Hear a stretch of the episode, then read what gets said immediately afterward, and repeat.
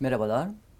Ben Markus Graf ve bugünkü 100 Yıl Boys konuşmasında e, sanatçı ve sanat e, hocası Profesör Bünyamin Özgültekin ile beraberiz. Hoş geldiniz hocam. Hoş bulduk.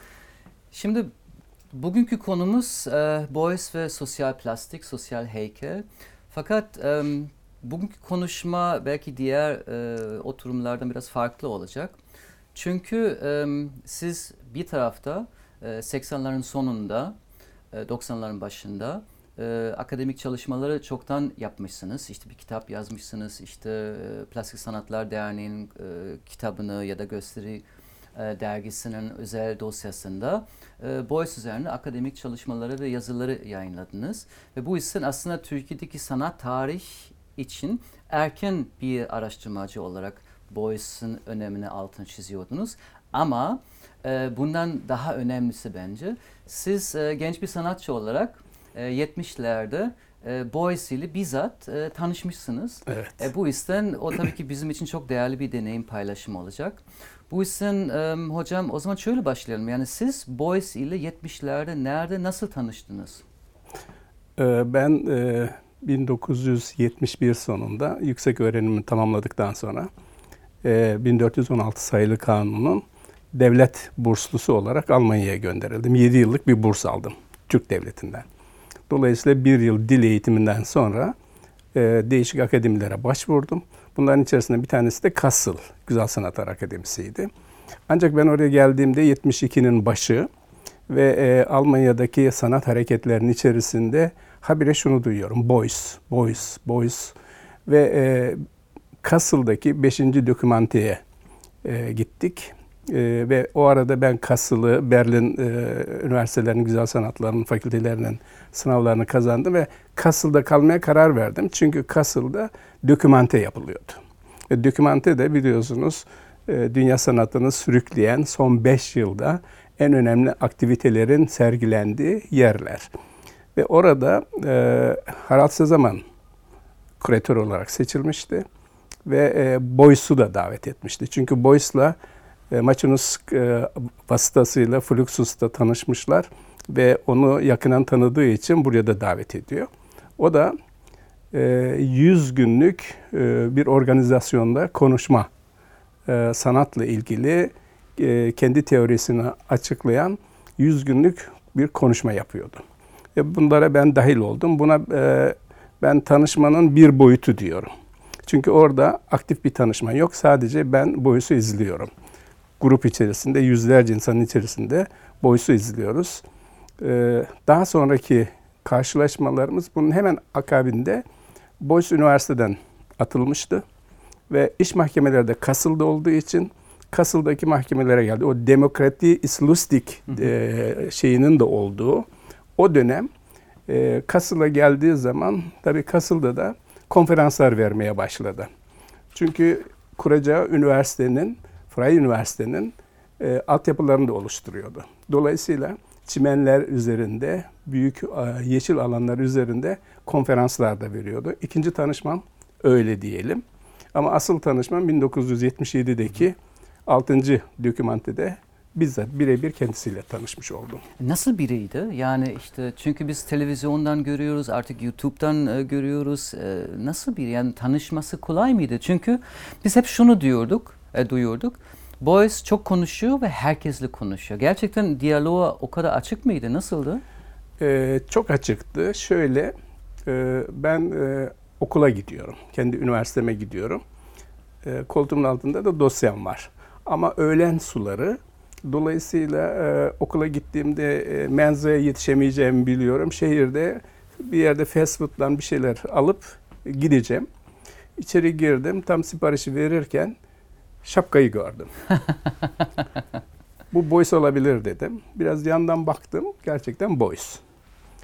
Kendisine bir şeyler almış. Ayakta o hazır masaların e, yanında duruyor ve bir şeyler yiyor. Ee, ben hemen alıp gitme yerine bu sefer tabakla birlikte direkt olarak gittim. Affedersiniz dedim burası boş mu? Yanında çünkü masanın boş yerleri vardı. Tabii buyurun dedi. Ee, siz boş musunuz dedim. Güldü benziyor muyum dedi. Ee, Çok ve, şakacıydı evet. Evet, evet. E, dolayısıyla ilk e, tanışma ve ilk konuşma bu. Çok açık. Birebir hemen cevap verdi ve e, oldukça da e, samimi bir tavırla.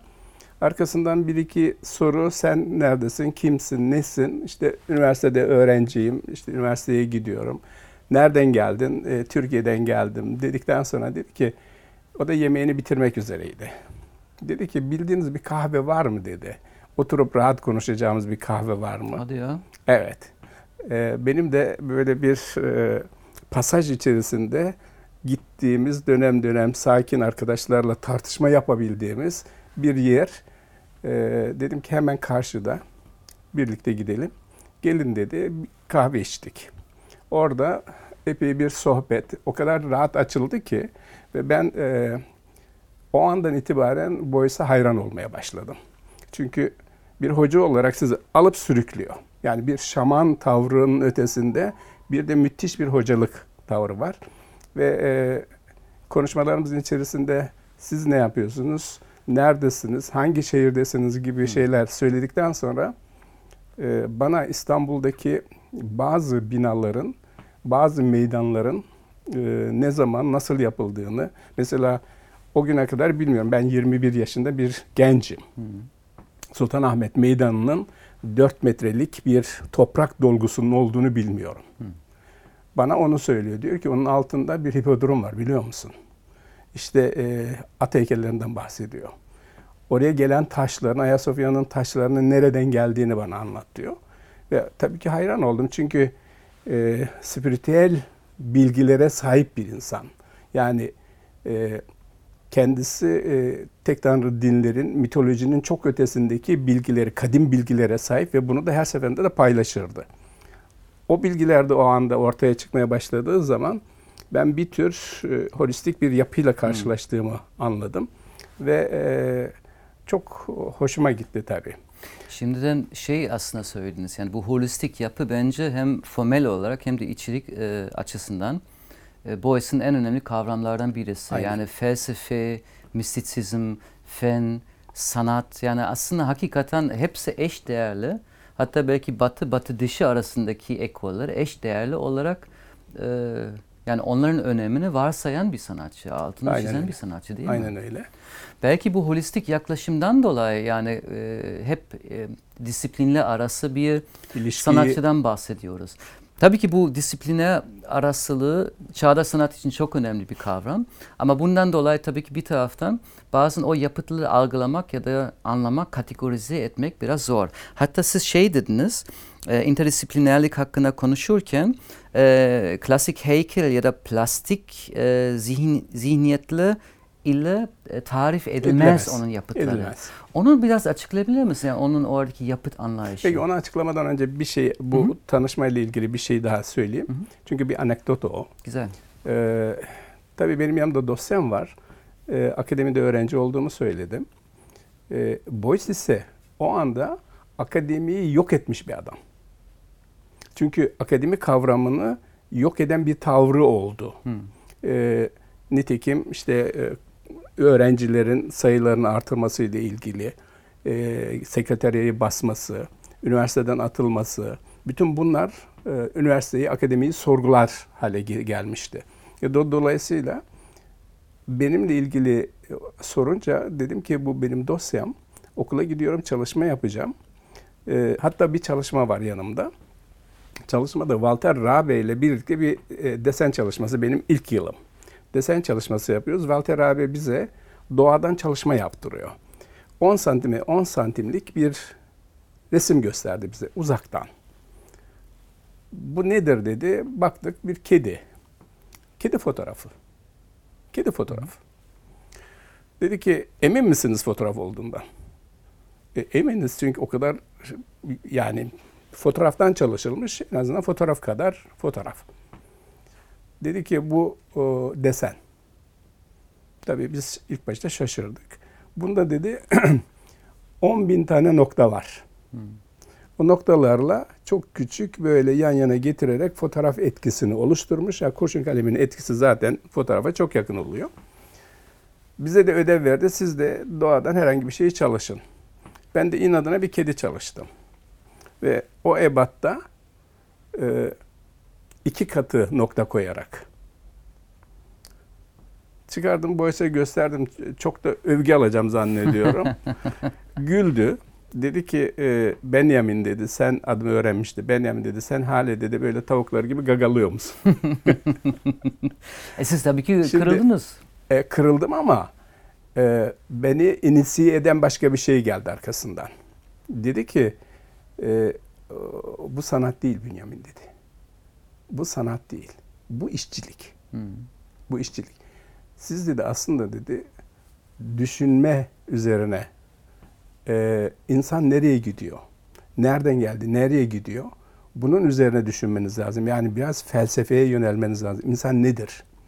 Bunlar üzerine yönelmeniz lazım. Ondan sonra yaptıklarınızın daha anlamlı olacağını düşünürsünüz ve buradaki işçilik çok önemli kalmayacaktır. Ee, ve ben o günden sonra 6 ay resim yapamadım. 6 ay e, etraftan kitap topladım. Türkiye'den mevcut olan kitapları istettim. Onları tekrar yani bir tür ben de kendimi 6 ay kapadım ve e, okumaya başladım. Hmm. Dolayısıyla böyle bir şeyle karşılaştım. Bu da benim için bir tekristi bir anlamda. E, kendimi sorgulamam, sanatı sorgulamam, düşünceyi sorgulamama yönelik olarak e, oralara girmemi sağladı. Holistik yapıyla ilgili e, soruya dönersek. Yok şey ona belki bir anekdot daha alalım. Çünkü Açıklama, biraz önce, açıklama ile ilgili onu, onu döneriz tamam. tekrar. Ama şey dediniz yani biraz önce e, biz şey kuliste konuşurken bu 100 günlük konuşma e, dizisini her günü gitmişsiniz. Evet hemen Biraz evet. oradaki deneyimi paylaşabilir miyiz? Çünkü biz genellikle kitaplarda da okuyoruz bunları işte. E, nasıldı yani e, işte gerçekten e, bir Mesih gibi miydi yoksa işte tartışmalı bir figür müydü? Nasıl bir hava vardı orada? Ee, tam güzel bir e, tarif. Bir Mesih. Bir Mesih. Ee, bir kere çok iyi e, hatip, hı hı. çok iyi konuşan, e, çok iyi dinleyen ve aynı zamanda da söyledikleriyle şaşırtan bir yapısı var. Yani o iyileştirmeye yönelik o şamanik tavırların ötesinde bir de e, öğretim e, tarafı yani öğretmenlik tarafı çok önemli. E, o şey içerisinde tartışmalar her boyuta gidiyordu.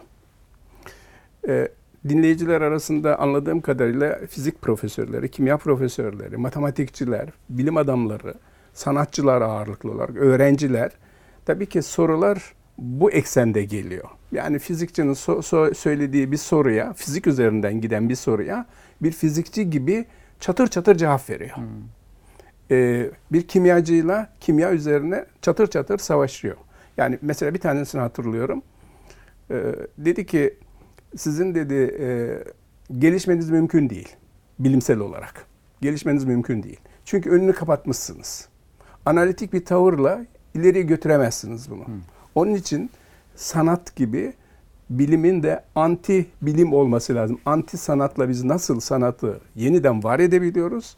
Dolayısıyla bilimin de aynı şekilde anti bilimle hayata geçmesi lazım. Mesela bunlar çok uç şeylerdi. Hmm. Ee, ve dolayısıyla o şey içerisinde çok hakim, e, sürükleyici bir kimlik.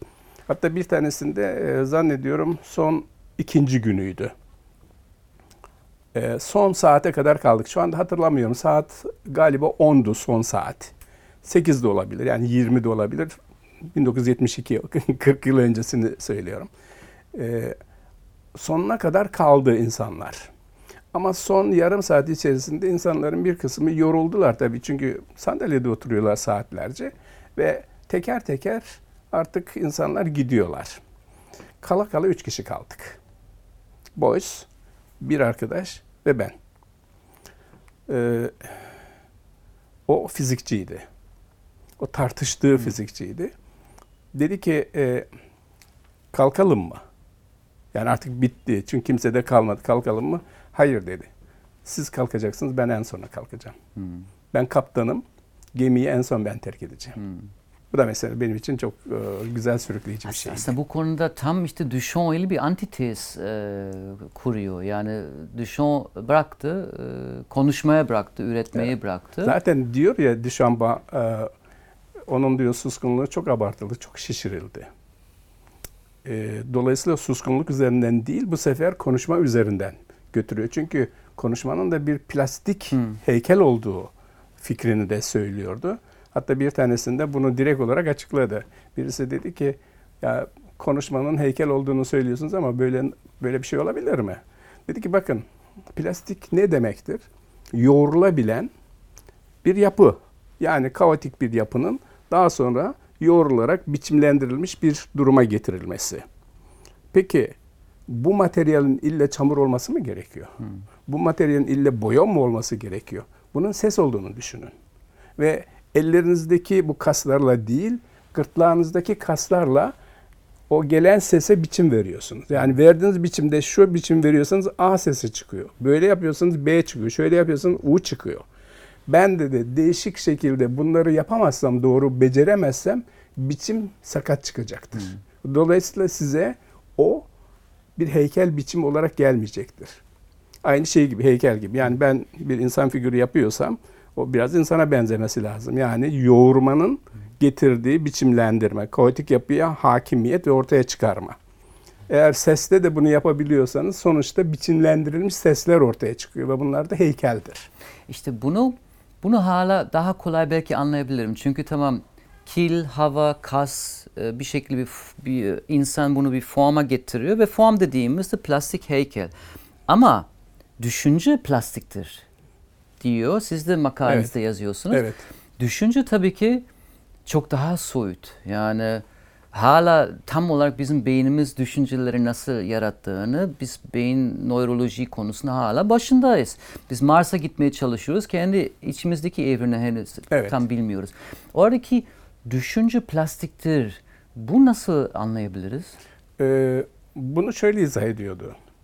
Ee, onun kullandığı materyallere bakarak açıklamak lazım. Bir tanesi keçe, yağ, e, bakır, buna benzer şeyler ama burada yağ çok önemli. Yağ e, iki türlü olabiliyor. Bir akışkan halde, bir de donmuş halde.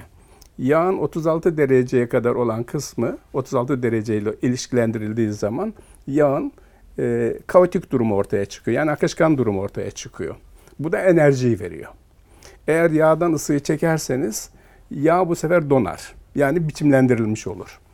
Şimdi e, biz enerji alıyoruz. İki türlü enerji alıyoruz. Bir tanesi zihinsel yapıyı ayakta tutmak için, iki bedensel yapıyı ayakta tutmak için.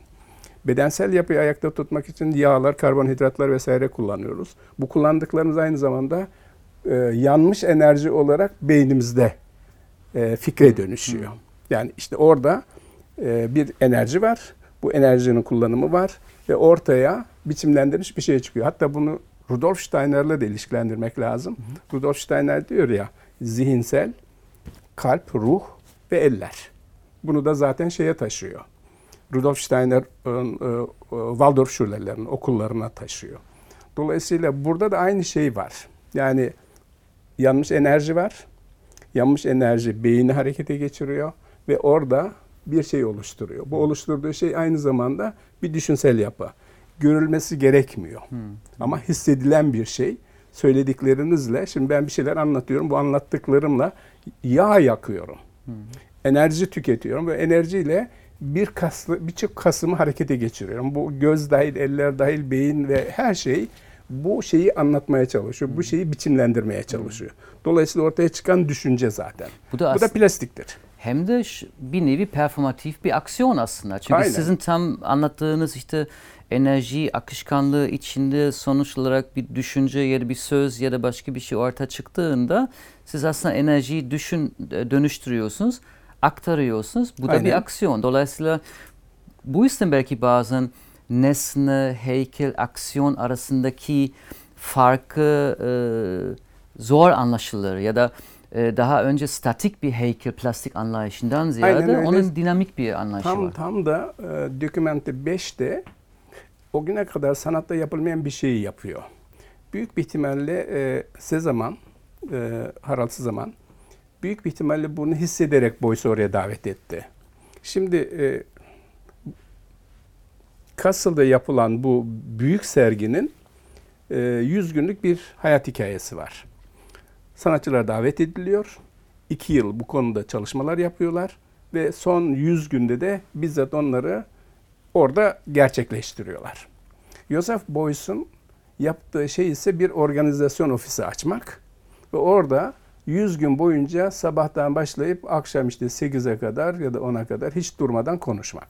Buradaki tabii konuşma anlamsız konuşma değil. Sanat üzerine, hayat üzerine, e, akla gelen her yani hayata dair. Demokrasi mesela. Demokrasi, özgürlük, e, eşitlik, kardeşlik, bütün her türlü bilgilerin orada tartışıldığı bir ortam. Peki ne, neydi orada çok önemli olan? Önemli olan şuydu. Dokümentenin 5. dokümenteye kadar hatta dünya sanat tarihinde hmm. o güne kadar bir şey vardı. Davet edilen sergiye, kuratörlerin davet ettiği sergiye sanatçılar eserlerini gönderiyorlardı hmm. ya da getiriyorlardı ya da gelip yapıyorlardı. Burada başka bir şey oldu. Hmm. Burada sanatçı eserini değil kendisini sergiledi. Joseph Beuys 100 gün kendini sergiledi. 100 gün kendine ait bilgileri, kadim bilgileri, 100 gün e, kendine ait sanat bilgilerini, dünya görüşlerini hmm. ve yapmak istediği, iyileştirmek istediği toplumu, özgür toplumu oluşturabilmek için e, o 100 gün konuştu. Yani sanatçı hmm. ilk defa kendini teşhir etti. Ve orada şeydi tabii ki ilginç. Yani o ofiste şimdi konuştuk ya işte düşünce, konuşma aslında plastik bir değeri sahip olan bir sanat yapıtı dönüştürüyor. Demek ki aslında 100 gün boyunca o ofiste de aslında sanat yapıyordu. Dolayısıyla Tabii. daha önceki statik bir pasif bir sergi mekanından sergi slash atölye dönüştürüyordu ve aslında süreç odaklı olan bir hem bir sergi alan hem bir laboratuvar hem bir atölye aslında dönüştürüyor orada. Aynen öyle. Orada sanatçı birebir aktif bir halde, aktivist bir hmm. şeyde kendini ortaya koyuyordu. Dolayısıyla sanatçının bu dönemlerinde özellikle dikkate aldığımızda demin söylediğiniz şeye dönersek e, onun aksiyonlarını, sanat yapıtlarını e, alışılagelmiş bir zihniyetle tarif etmek mümkün değil. Hmm. Çünkü mekana bağlantılı olan objelerin, nesnelerin durumları hep mekanla ilişkilendiriliyor ve e, proaktif, e, provokatif bir e, yapı orada bırakılabiliyor. Hmm. Ya da bırakılmış olanlar toplanabiliyor. Nitekim 1 Mayıs'taki e, süpürme olayı. Hmm. E, işte e, 1 Mayıs sonucunda biliyorsunuz kızıl bir e, şeyle e, süpürgeyle bekliyor ve sonuçta insanlar gittikten sonra arkalarında bıraktıkları e, pislikleri, işte kolaj artıkları ne varsa bunları toparlayıp ve e, Renault Block'un galerisinde sergiliyor. Hmm. Dolayısıyla bazen toplama olabiliyor, bazen artık orada bırakılabiliyor. Niye aynı şeyle zihniyetle açıklanamaz? E, zaten kendisi de diyordu ki verbal dilden açıklama doğru değildir. Hmm. Yapıtın kendisinin aktif olması lazım. E, provokatif olması lazım. Karşı, karşı tarafa kışkırtması lazım. Hatta benim yapıtlarıma tükürülmesinden hoşlanırım derdi. Hmm. E, bunu birisi sordu. Bir açıklar mısınız dedi. Ne demek? Yani sanatçı genellikle şeyi ister. Beğenilmeyi ister. Siz niye böyle bir şey istiyorsunuz? Dedi ki eğer birisi benim yapıtımın önünden geçiyorsa ve onu kışkırtmamışsa hmm.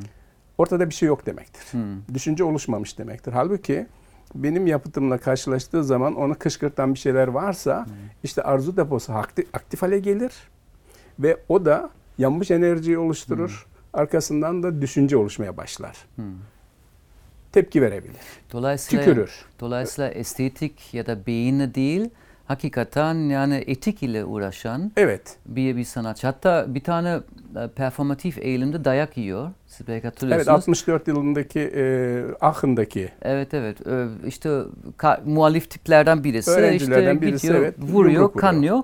Sonra işte bir haç ile dönüyor ve orada bile devam ediyor yani. Normalde günümüzde ben büyük Elinde profesör... enteresan elinde bir tek haç değil. Aynı zamanda iki şey var. Bir elinde haç var. Yani şaman hareketinin iyileştirmeye yönelik sağaltıcı tarafı. Bir eliyle de Hitler selamı var. Hı. Çünkü geçmişinde de 15 yaşında Hitler gençlik grubu içerisinde yer almış.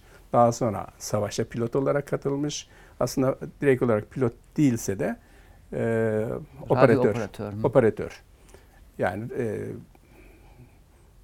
bir, bir, bir, tür, bir tür yardımcı Hı. diye, diyelim ama o bombardıman şeyinde ikinci e, 1942'deki e, şeyde Kırım'da e, konuşlandırıldığı zaman aynı zamanda topçu Hı. kısmına geçmiş. Yani bomba atmayla ilgili de görev almış. Do- Dolayısıyla oradaki e, şeyle de daha sonra yüzleşiyor. Hı. Yani 50, 50 yıl 50'li yılların sonunda geçirdiği krizle de ilgili. Yani Hı. iki kere de kriz geçiriyor aslında. Hı. Bir 5 yaşında bir kriz geçiriyor. Bu da çok enteresan. Hı. Çünkü o e, yapıyı oluşturabilmek için, o miti oluşturabilmek için çocukluğundan beri bir şeyi e, oluşturuyor, adım adım oluşturuyor. Hı. Ya bunlar ben çok önemsiyorum. Bunlardan bir tanesi işte 5 yaşında geçirdiği kriz. Hı. Çünkü o dönemde e, şey bir çocuk, dikkatli bir çocuk, çevreyi izleyen, inceleyen bir çocuk ve çevreden bulduğu böcekleri labirentler yaparak, toprak altında labirentler yaparak işte kobaylar, fareler, tavşanlar koyarak bir sirk oluşturuyor. Hı. Hayvanat bahçesi oluşturuyor. Ee, daha sonra da kriz geçiriyor ve yaşadığına kanaat getiriyor. Daha önce yaşadığına kanaat geçiriyor. Ölmeye karar veriyor. Ama bu kriz atlatılıyor. Hı. Bu, bu kriz e, daha sonra e, ikinci bir krizle beraber şaman tavra dönüşüyor. İşte ikinci krizde 1956-58 arası bütün bu o, geçmişindeki hatalı şeyler. Yani onları ben işte 15 yaşında e, Hitler e, gençlik organizasyonuna katılması e, oldukça da şey aktif. Sonra savaşa katılması. Ee, en çok kritik edilen yerlerden bir tanesi de bu.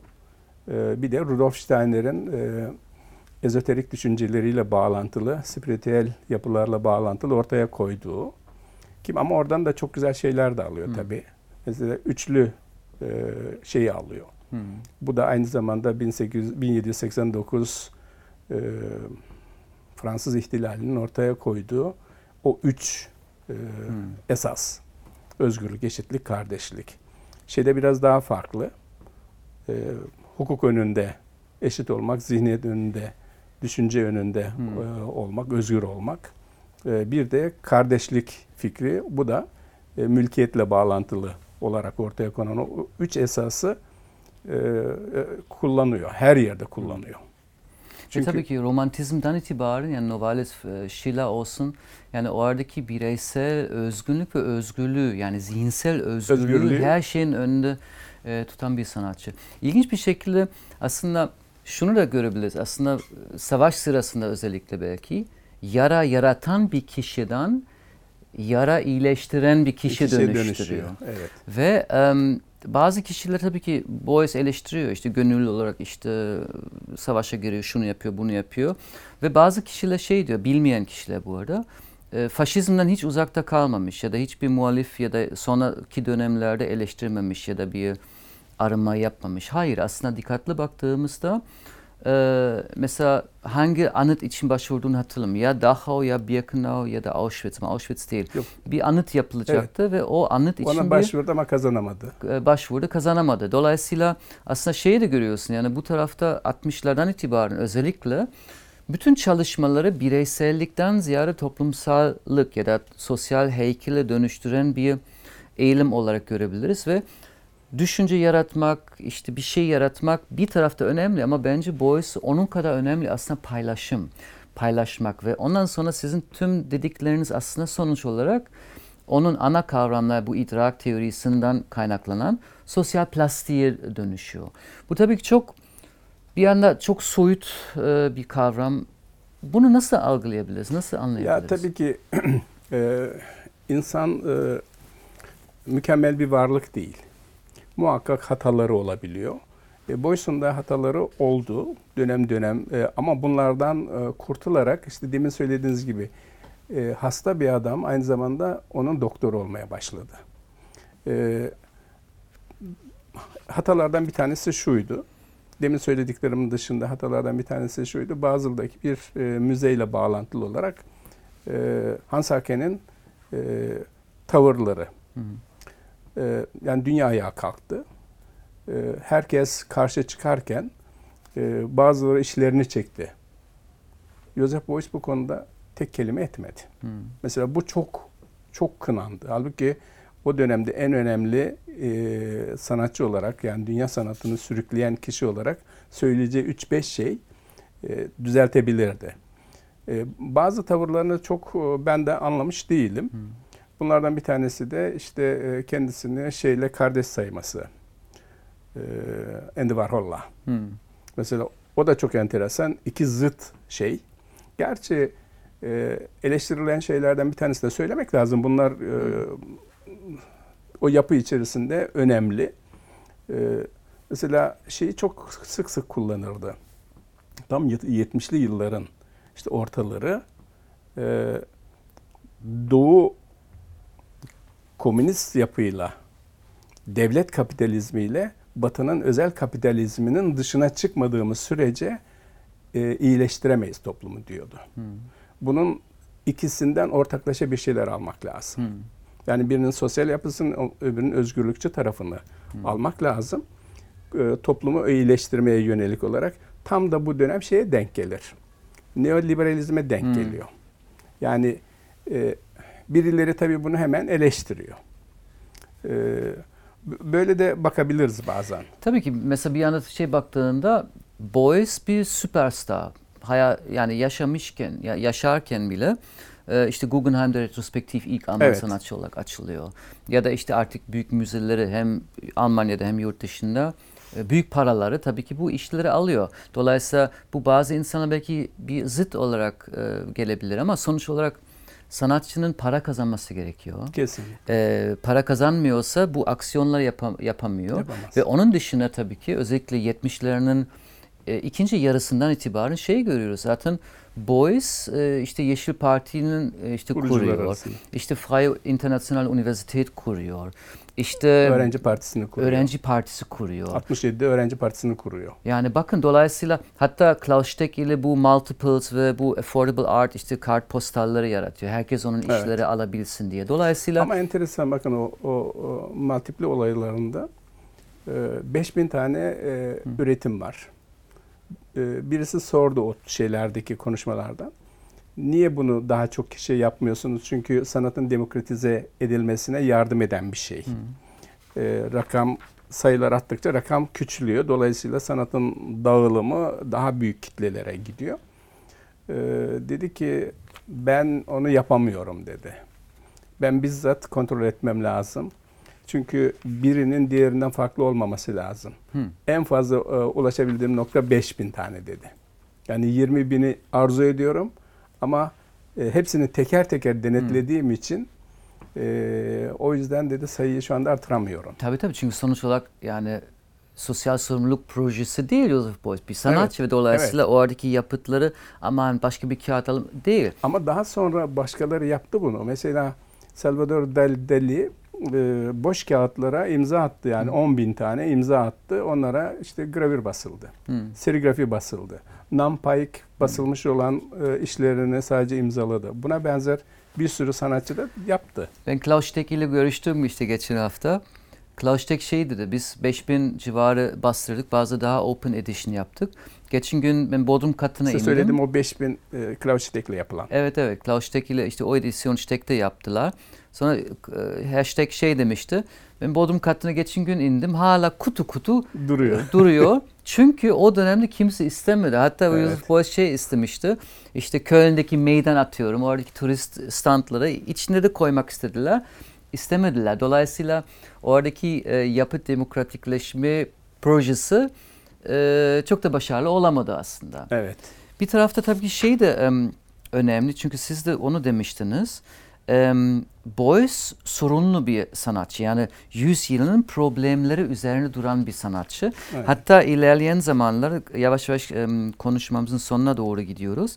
Siz bunu çok güzel bir şekilde dört tane ana kategoriye ayırmışsınız. İşte ekolojik krizi, e, askeri krizi, ekonomik, e, Kriz. ekolojik krizi ve bilinç krizi. Bilinç krizi. Ve tabii ki bu krizle günümüzde devam ediyor. Değil mi? Dolayısıyla Evet, günümüzde Şimdi şö- şöyle, e, toplumun sağaltılmasına yönelik olarak düşüncelerini oluştururken e, birçok şeye başvuruyor. Yani kadim bilgiye başvuruyor, ezoterik bilgiye başvuruyor. O dönemin önemli e, bilim insanlarına, sanatçılara, filozoflara başvuruyor. İşte bunlardan bir tanesi Novalis. E, Hamsun okuyor. E, Maeterlinck okuyor. Ondan sonra Schiller'i okuyor. E, Joyce'u araştırıyor. Hatta Joyce üzerine daha sonra denemeleri vesaireleri var. Rudolf Steiner'i çok iyi etüt ediyor. Şimdi buradan aldığı şeyi e, Wagner'i mesela müziğini dinliyor, seviyor. Bütün bunların karışımı olarak baktığımızda ortaya bir şey çıkıyor. Hastalıklı bir toplum. Bu hastalıklı toplum nereden geliyor? Belki oraya dönerek açıklarsam daha doğru olur. 50'li yılların sonunda işte 56-58'de kendisi, kendisinin de söylediği şekilde inisiye oldum diyor. Tekris oldum diyor. E, çünkü çok büyük bir kriz geliyor. Yani Hitler dönemindeki problemleri, daha sonraki okuldaki problemleri, insanlıkla olan ilişkileri, bütün bunların hepsini masaya yatırdığı zaman hastalıklı bir şey çıkıyor ve en baştaki hastalık kendisi. hatta o dönemde sava- Vietnam Savaşı yeni bitmiştir. Evet. İşte Soğuk Savaşı bitmemiştir. Evet. Küba kriz vesaire yani. Bütün bunları da izlediği için buradan kurtarma yolu olarak bir, önce kendisini değiştirmesi lazım. Zihniyetini değiştirmesi lazım. Hatta kendisi der ki bedenimi bile değiştirdim. İşte tam da o yıllarda giysilerini değiştiriyor. Ve oluşturduğu o mite uygun bir şey yapıyor. Balıkçı yeleği giyiyor, bir kot pantolon, çizmeler ve keçeden bir şapka. Bunu hayatının sonuna kadar da değiştirmiyor. Çünkü o şapkalı adam aynı zamanda devrimci adam. Ne yapıyor bu adam? Bir kere kendisini sağaltıyor. Kendisini o konuma getiren bir şaman haline getiriyor ve dolayısıyla toplumu iyileştirmeye yönelik, yani sosyal heykeli oluşturmaya yönelik Erkentlist teorisini ortaya koyuyor. Ve bu- bunda da hayat, ısı, düşünce eşittir plastik. Yani özü bu aslında. Şimdi bunun üzerine e, incelediği şeyde bakıyor insanoğlu e, nereye gidiyor? Krize gidiyor. Krizlerle boğuşuyor. Demin söylediğinizde savaşlarla boğuşuyor. Bu krizlerin belki yüzlercesini saydı. Yani siz şimdi dört tanesini ana temelde dördünü saydınız. Ama o kadar çok kriz var ki Tabii eğitim bunlar evet falan. bunların hepsini e, sayarak e, şunu söyledi. Çıkış yolları var mı? Evet var. Çıkış yolları Rudolf Steiner'in üçlüsü ya da e, Fransız devrimin ortaya koyduğu o üçlü. Yani özgürlük, eşitlik, kardeşlik. Özgürlükten anladığı şuydu. Joseph Beuys'un anladığı şuydu. Özgür olmayan insanlar yaratıcı olamazlar. Dolayısıyla her bireyin özgür olması lazım. İkincisi eşitlik. İnsanlar eşit olamazlar. Çünkü doğuş itibariyle herkes birbirinden farklıdır. Yani kulağınız nasıl farklıysa, burnunuz nasıl farklıysa, aklınız, boyunuz, her şeyiniz diğer insandan farklı. O zaman eşitlik nasıl olabilecek? Bu eşitliği de hukuk önünde. Yani sizi dezavantajlı olma durumundan çıkaran, diğerleriyle eşit duruma getiren, haksızlıkları yani sizi bir tür esaretten kurtaran bir duruma getirmesi. Öbürüne tanınan bana da tanınıyor. Bana tanınan ona da tanınıyor. Dolayısıyla biz eşitiz o anlamda. Yani hukuk önünde eşitlik. Diğer prensip ise o da dayanışma prensibi, kardeşlik prensibi. Yani insanlar içtimai varlık oldukları için bir diğeriyle birlikte yaşam yaşamı e, götürmek zorundalar. Zaten Joseph Beuys'un söylediği de oydu.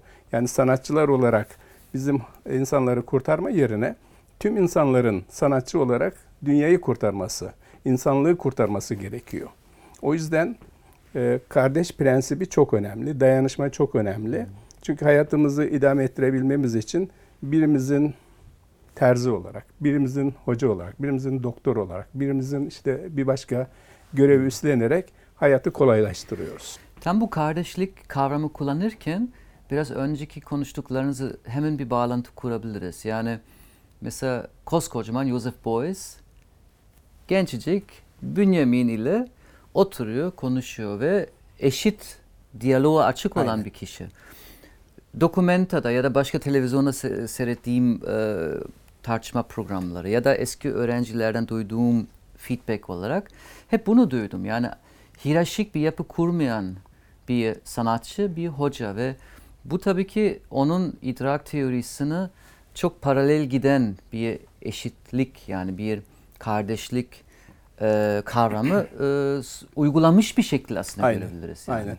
Sanatçı olarak da ben sanatçı olarak atölyemde bir şey yaptım. Aslında şimdi siz e, pasif olarak bir bakın, siz takip edin ben yaratıyorum. Bu klasik öncü avantgard fikrine de aykırı. Yani seyirci ve sanatçı arasında aslında daha eşit bir bir durum e, söz konusu. Evet bu şehir hiyerarşiyle ilgili olarak şunu söyleyeyim.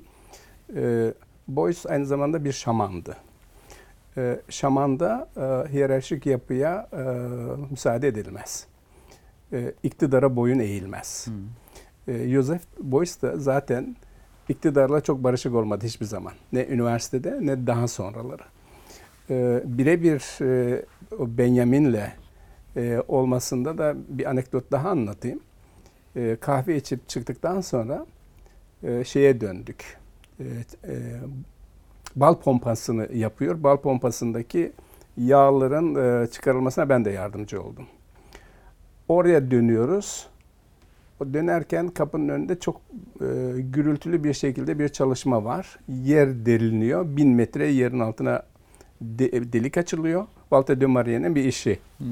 Oraya işte e, 400 kiloluk bir e, civa dökülecek. Yani yine düşünsel bir yapı. E, bin metrenin altında biz onları göremeyeceğiz ama düşünce olarak biliyoruz ki yerin arzına bin metre iniyoruz. Ve oraya da böyle bir civa dökülüyor. Yanında da e, Richard Serra'nın çok büyük e, blokları var.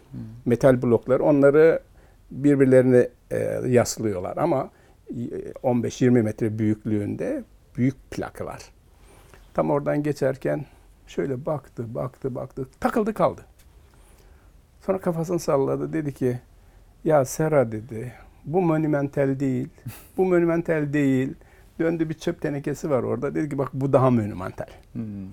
Yani hayata olan şeyi, ilişkiyi o kadar önemsiyordu ki o büyük görkemli heykellerin ötesinde daha anlamlı çöp tenekelerinin olması, onların taşıdığı toplumla olan ilişkisi daha önemli. Dolayısıyla o hiyerarşik yapıyı e, bir anlamda atlıyordu ve benimle de çok rahat o anlamda e, bir şaman gibi konuşuyor. Tabii yani sosyal plastik kavramı baktığımızda zaten orada görkemli bir bir nesne ortaya çıkmıyor ki. Yani bu toplumsal heykel ya da toplumsal plastiğe baktığımızda aslında bir nesne olmayan bir yapıdan bahsediyoruz değil mi? Yani bu so- sosyal plastiği nasıl tanımlayabiliriz? sosyal plastiği hayatla bir kere ilişkilendirmemiz lazım. Yani bu tabii çok gerilere gidiyor aslında. Demin e, söylediğim gibi Rudolf Steiner'in öğretilerine gidiyor. İşte spiritüel e, e, kadim bilgilere kadar gidiyor ve bu hastalıklı toplumun işte deminki o krizlerden kurtarmaya yönelik olarak bir çalışma. Bunu kendisine e, şey problem olarak görüyor ve çözmesi, çözmek istiyor. Bunu da tek başına çözemeyeceğini ve e, Novalist'ten aldığı, Novalist diyor ki e, her insan sanatçı olmalıdır. Hmm. Ama Boyce diyor ki her insan sanatçıdır. Aradaki fark e, biraz farklı. Yani oradan alınan bir şey var ama bunu çok akıllıca kullanıyor. Buradaki kastedilen şu değil. Her insanın sanat yapması değil. Hmm. Her insanın sanatçı gibi yaratıcı olması. Kendi alanıyla ilgili yaratıcı olması. Yani bu doktorsa doktorluk alanında, fizikçi ise fizikçi. Yani kimi işte çöpçü ise çöpçü olarak yaratıcı olması lazım. Dolayısıyla toplumun bütününe yayılması lazım. O yüzden diyor ki hayat artı ısı, bu ısı aktivite, e, yanmış enerji, ona ne derseniz yine enerji eşittir düşünce. Hmm. Ve bu düşünceleri değiştirebilmemiz için herkesin buna katkı sağlaması lazım. Hmm. Toplumun bütününün katkı sağlaması lazım ve ortaya çıkacak olan şey de bir süreç sanatı. Hmm. Bir e, şey değil yani e, donmuş yağdaki gibi onu e, belirli sıcaklıkla karşılaştırdığın zaman eridiği zaman tekrar bir başka şeye dönüşüyor. Sonra ısıyı çektiğin zaman tekrar donuyor, tekrar biçime dönüşüyor. Bunun sonu yok. Yani hep biçim değişiyor. Her değiştiğinde de süreç onunla birlikte işliyor. Dolayısıyla dünyadaki e, iyileştirmeye yönelik yani sosyal plastiği e, yapmak için yaptığı çalışmada bir son yok diyor. Hmm. Bunun için insanların buna katkı sunması lazım. Herkesin bir yerde birlikte sanatçı olarak katkı sunması lazım. Kendi alanıyla ilgili. Mesela doktorlara der ki aslında dok- doktorlar resim ve imge hakkında bilgi sahibi olmaları gerekir. Hmm. Ya iyileştirmeye yönelik bir şaman hareketinin e, devamı şeklinde o ilişkiyi kuruyor. E, yaptığı çalışmalara baktığımızda zaten bunu da gösteriyor. Bir tanesini örnek olarak söyleyelim bu büyük çalışmaların içerisinde. E, ekolojinin kötüye gitmesi, iklimin e, berbat hale gelmesi. Dolayısıyla buna e, müdahale etmemiz gerektiğini. Yani sosyal plastikle onu yeniden biçimlendirmemiz, biçimlendirmemiz gerektiğini söylüyor. Ve e, 7000 tane meşeyle 7000 bazalt taşını bir arada dikmek istiyor. Ve e, son e, 82'deki dokümende de bunu gerçekleştirdi. Ve e, Fritz Hanım'ın ön tarafına bu e, bazalt taşları kondu. Ben konurken de oradaydım. O bazalt taşlarının çok e, enteresan 3 ya da 4 yıl bir sonraki dokümanteye kadar duruş mantığını anlayamadım. Ee, geniş bir şekilde başladı. Şöyle üçgen bir şekilde ok gibi ön tarafa kadar çıktı bazalt taşları. Yani tonlarca, Hmm. 7000 tane 7000. bazalt taşı. Her biri 200-300 kilo. Ee, bu formu ben merak ettim. Boyce'da vardır üçgen formlar. Ee, ama bu yağ köşeleri gibi değil. Mesela yağ köşeleri de çok enteresan. Demin söylediğimiz şeye belki ilave olarak bunu hatırlatıp oraya döneceğim tekrar. Köşe enerji sağlayan alandır. Mekanlara enerji veren alanlardır ve daraltır mekanları. Bununla ilgili olarak köşelere mesela yağ köşeleri yapmıştır. O yağ köşeleri aynı zamanda mekanın daraltılmasını kaldırır ortadan. Hmm. Çünkü koyduğu üçgen aynı zamanda dört yüzlüdür. Bu dört yüzlü de sembolik bir e, şeye işarettir. Bir de e, mesela akustik alanlarda da aynı şey vardır. Joseph Beuys şeyi de söylüyordu. İki mekan düşünün. Buradaki mekanın küçük olduğunu düşünün. Yani 4 metre 4 metre karelik bir alan olsun. Bunu nasıl büyütürüz? Yandaki telefonla konuşan arkadaşın yani yan odada konuşanın e, biraz yüksek desibelden konuşması, akustiği biraz artırması aradaki duvarı kaldırır. Hmm. Yağ köşeleri de böyle bir görev üstlenir. Şimdi bazalt taşındaki o üçgen şeye geliyorum tekrar. Bazalt taşındaki o üçgen şeyi ben 3-4 yıl anlayamadım. Hatta niye böyle üçgen mi bu diye bir binanın üstüne çıkıp kafe vardı. Oradan da izledim. 1982'de. Kasıl'dayım daha ben. Ve yukarıdan o üçgen formu gördüm. Dedim ki herhalde yine de formla bağlantılı. Yani estetiği pek önemsemez, estetik normları önemsemez ama böyle bir konuşunun da bir önemi olabilir mi? Tabii benim için önemli olan şuydu. 7000 tane canlı şeyin dikilmesi onu zaten şart koştu. Bazalt taşlarını önce koymayacaksın. Önce dikilecek, sonra bazalt taşları yanına konacak 7000 tane. Ve kasıl yeşillendirilecek o anlamda. Ekolojiye işte bir kişinin katkısı. Hmm. O üçgenin e, işaret ettiği şeyi 3 sene sonra öğrendim. Tam karşısında bir meşe ağacı. Hmm. Onu gösteriyor. Hmm. Bilerek taşları o şekilde dizdirmiş. Hmm. Yani bu e, şeylerden bir tanesi mesela. e, Bunu dünya hala sürdürüyor. Yani e, Boyce'un ekosu bir anlamda devam ediyor. İşte değişik ülkelerde silah toplayıp bunları bilgisayarla değiştiren sanatçılar var ve onları da kürek olarak metali eritip silahları eritip onu kürek olarak e, tarlada kullanan e, sanatçılar var. Evet yani Meksikalı. Beuys em, bu holistik e, ve süreç odaklı diyaloğa açık olan bir sanat ve hayat anlayışıyla ilk olarak düşüncenin gelişmesiyle ilgileniyordu tabii ki. Şimdi son sorusu hocam. 2021'deyiz. Bugün Beuys'tan sanatçı olarak, hoca olarak, insan olarak ne öğrenebiliriz? Ya da Boyce'nin işte e, övresi güncellik açısından, önem açısından bugün ne kadar güncel, ne kadar önemli sizce? Bence e, eskisi kadar güncel. Çünkü e, geçmiş dönemlerde insanlık için e, tarif edilen şeylerden bir tanesi e, homo faber. Yani yapan, üreten. Homo sapiens, düşünen. Homo demens, düşleyen, hayal eden. Homo ludens, Hmm. aynı zamanda oynayan. Boyce bunların hepsiydi. Hmm. Boyce bir aktivisti, Boyce bir öğretmendi, Boyce bir şamandı, sanatçıydı. Yani o kadar çok üzerindeki şey var. Bir politikacıydı. Ee, bütün bu normlarından herkes faydalanabilir. Herkes onun bir tarafını yakalayabilir. Siz neresini yakaladınız derseniz ben onun bir sözünü e, hatırlatarak hem de bitirmiş olayım. Boyce sanatla ilgilenmez. Bakın çok net söylüyorum. Sanatla ilgilenmez. Boyce insanla ilgilenir. Sanatın nereye gittiği değil, insanın nereye gittiğiyle ilgilidir.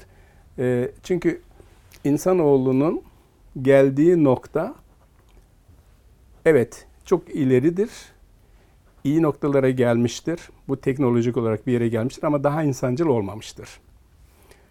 Boyce der ki insanoğlu insanlıkla var olur. İnsanlığını yok ederse sanatı da yok eder. Hmm.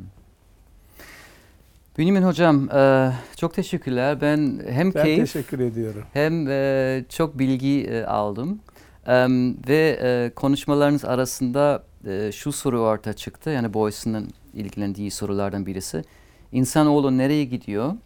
Valla nereye gideceğini e, Bilemiyorum. biz bilemiyoruz e, sevgili seyirciler ama ve bu benim de son cümlem olacak. Bence e, Boyce ile e, daha iyi bir yere gidecek. E, bundan dolayı hocam size İnsanlık. çok teşekkür ediyorum. Ben teşekkür ediyorum. Başka bir konuşmamızda görüşmek üzere. Mutlu olun, sağlıklı kalın. İyi günler.